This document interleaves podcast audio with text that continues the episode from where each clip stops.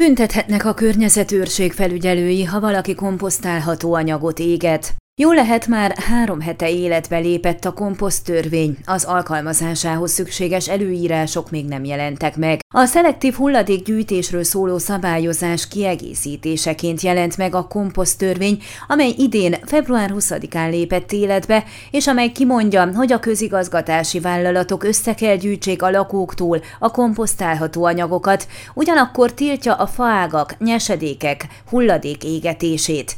A törvényhozók szerint fontos szabályozni, hogy a komposztálható anyagokat nem szabad elégetni, mert az égés során felszabaduló anyagok szennyezik a levegőt, károsak az egészségre. A tavasztal és ősszel végzett levegőmérésből jól kimutatható, hogy sokkal szennyezettebb a levegő, amikor az összegyűjtött leveleket, kerti hulladékot égetik.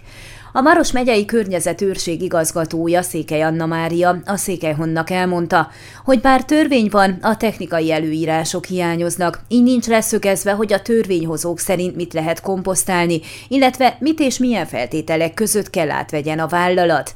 Az igazgató arról is beszélt, hogy bár vannak olyan városok, például Hargita megyében, ahol működik a szelektív személygyűjtés, és a háztartási komposztálható anyagot is átveszik, Maros megyében, Marosvásárhelyen erre nincs lehetőség. Székely Anna Mária azt is elmondta, hogy már most az előírások hiányában is büntethetnek a környezetőrség felügyelői, ha valaki komposztálható anyagot éget, de azt teljesíteni lehetetlen. Maros megyében négy, Harkita megyében három, Kovászna megyében pedig mindössze két ellenőrző csapat van, így képtelenség, hogy mindenhol jelen legyenek. Amikor egy 50 kilométerre lévő helyszínről telefonálnak, hogy valaki égeti a faleveleket, fanyesedéket, amíg már híre hamba sincs az égetésnek. Az illetékes szerint ezen törvény alkalmazásában nagy felelősségre lenne szükség a helyi polgármesteri hivataloknál, helyi rendőrségnél, hiszen ők is közelről tudnák felügyelni az avarégetést.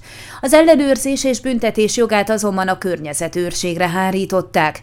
Megkérdeztük továbbá azt is, hogy mit tegyenek azok, akiknek kertjében valamilyen súlyos betegség támadta meg a gyümölcsfákat, és a beteg részek elégetése akadályozhatja a terjedést. Székely Anna Mária elmondta, ilyen esetben engedélyt lehet kérni tűzgyújtásra, és azután gond nélkül el lehet pusztítani a beteg faágakat, törzseket.